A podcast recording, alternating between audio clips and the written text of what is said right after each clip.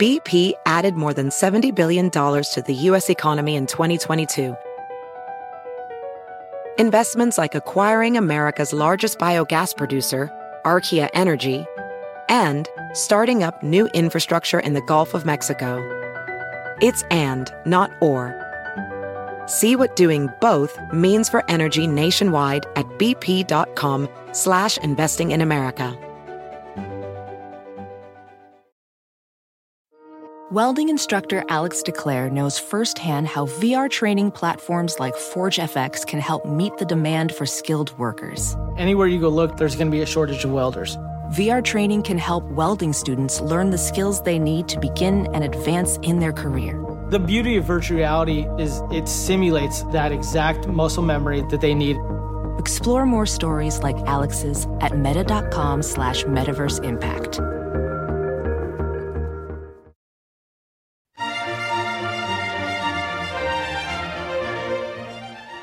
And welcome to the Nutrition Diva podcast. I'm your host, Monica Reinagel, and today's show was suggested by Fabio, who writes I came across a study on bodybuilders, which suggests that a caloric surfeit doesn't contribute to weight gain as you would expect when the extra calories come solely from protein. Can you comment on it? The study Fabio asked me about was published in 2014 in the Journal of the International Society of Sports Nutrition, and it is definitely worth a closer look. The subjects in this study were all in their early 20s, and they were all engaged in heavy resistance training or weightlifting. They were quite lean and very muscular going into the study. In fact, if you had looked only at their body mass index, their BMI numbers, it looked as if the subjects were on the verge of obesity. But when you look at their body composition, it's clear that the higher body weights relative to their heights were due to their very high muscle mass. One group in the study then added a lot of extra protein to their diet in the form of whey protein powder. And when I say a lot, I mean, a lot.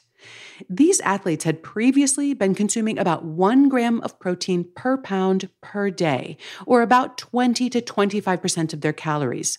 Now, this is about twice the recommended minimum intake, but it's still comfortably within the acceptable range for protein that's laid out by the National Academy of Medicine, which is formerly known as the Institute of Medicine. For the study, the researchers essentially doubled the athlete's protein intake to an average of 300 grams per day. Now, that is quite a bit higher than the National Academy of Medicine's maximum recommended intake. And it's also, as the researchers point out, and I'm quoting here, the highest recorded intake of dietary protein in the scientific literature that we are aware of. End quote. The researchers didn't evaluate whether this extremely high protein intake had any negative impacts on liver or kidney function, but many of the subjects did complain of intestinal distress during the study. However, nobody is recommending that eating this much protein would be a good idea on a long term basis. The point of this short term study was simply to find out how eating protein in excess of caloric requirements would affect body composition in highly trained people. And when they say highly trained, they mean resistance training, not trained in the scientific method or whatever. So the subjects didn't eat less of other foods. They just added the whey protein on top of what they were already eating, or at least that's what they were supposed to do. In reality, some of the subjects ended up eating fewer carbohydrates, others actually ate a bit more carbohydrate. But on average, they managed to increase their caloric intake by 800 calories per day, mostly from protein. And they also continued to do their usual strenuous workouts. So, what were the results of this grand experiment? Well, according to the researchers, and I'm going to quote again here, the current investigation found no changes in body weight, fat mass, or fat free mass in the high protein diet group. And this occurred in spite of the fact that they consumed over 800 calories more per day for eight weeks. End quote. Now, how is this even possible? Where did all of those extra calories go? After all, 800 extra calories a day for eight weeks equals about 45,000 calories, which, according to the conventional calorie math, should have translated into a gain of almost 13 pounds. And in fact, when you look at the actual data, you will see that the subjects did gain some weight, just not nearly as much as the old school calorie math would have predicted. In the group consuming the extra protein, the average change in weight was a gain of almost four pounds. Meanwhile, in the control group, who purportedly changed nothing about their diets or workouts, the average change in weight over the eight week period was a gain of almost two pounds. Similarly, both groups gained some muscle. The high protein group gained an average of four pounds of lean muscle. The control group gained just three, and both groups also lost a bit of body fat. The high protein group lost a bit less than the control group. So, how can the researchers conclude that eating the extra protein didn't lead to any weight change or changes in body composition? Well, because the differences between the test group and the control group weren't large enough to be statistically significant. Now, I want you to keep in mind as well that this was a relatively small study. Only about 30 subjects completed the study. And there was quite a bit of variation in the results of the individual subjects. And sometimes that gets a little obscured when we're just talking about averages. For example, in the group consuming the extra protein, the average change in weight was a gain of almost four pounds. But some of the subjects in this group actually lost weight, while others gained twice as much as the average. And when the variance in results is that wide, you'd need a lot more subjects in your study before those averages would be very meaningful.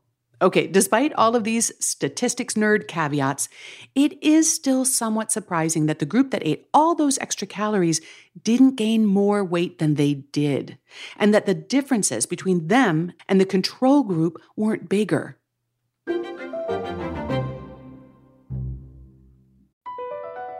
BP added more than $70 billion to the U.S. economy in 2022 by making investments from coast to coast investments like building charging hubs for fleets of electric buses in California, and starting up new infrastructure in the Gulf of Mexico. It's and, not or. See what doing both means for energy nationwide at bp.com slash investing in America. As a professional welder, Shayna Ford uses Forge FX to practice over and over, which helps her improve her skills. The more muscle memory that you have, the smoother your weld is. Learn more at meta.com slash metaverse impact.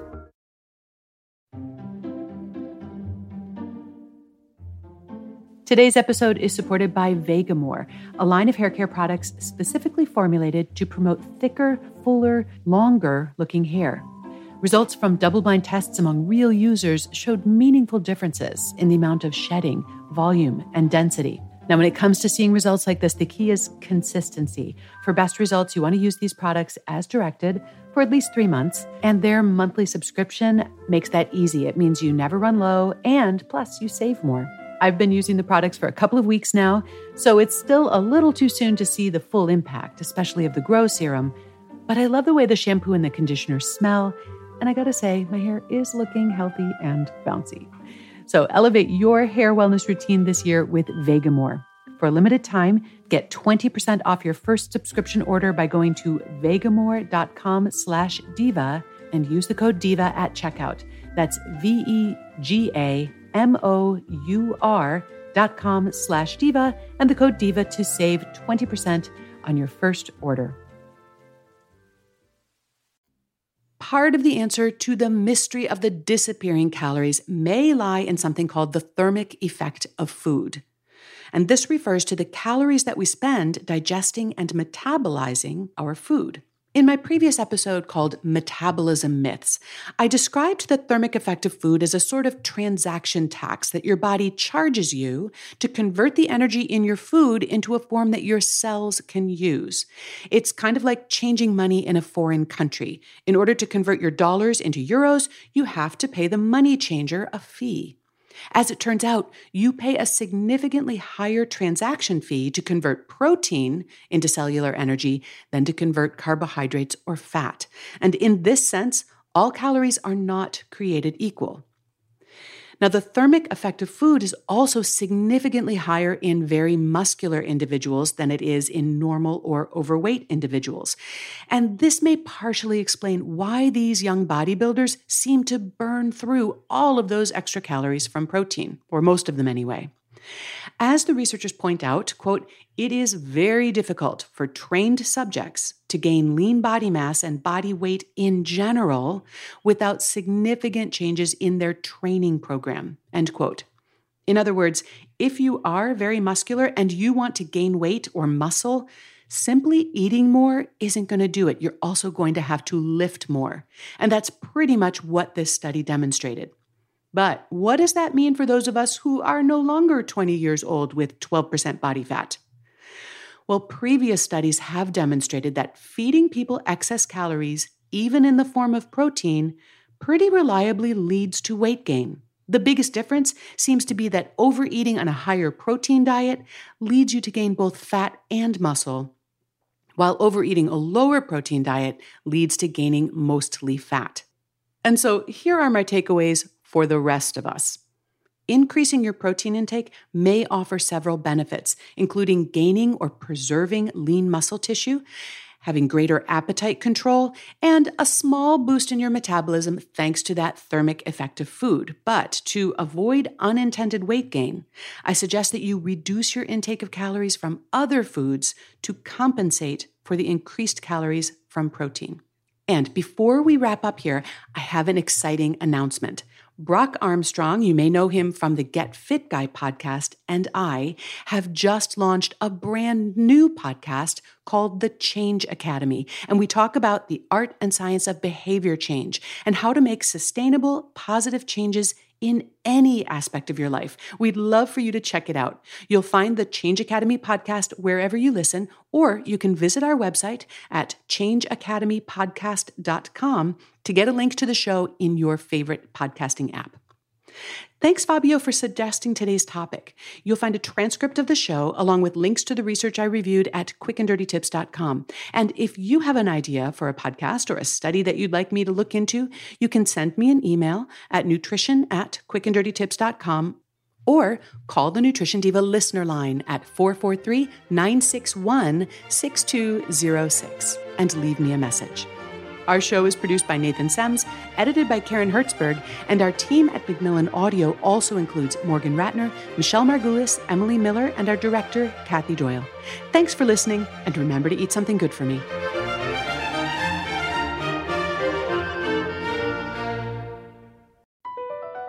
Across America, BP supports more than 275,000 jobs to keep energy flowing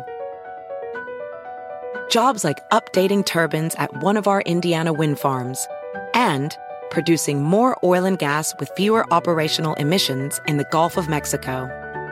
It's and, not or. See what doing both means for energy nationwide at bp.com slash investing in America.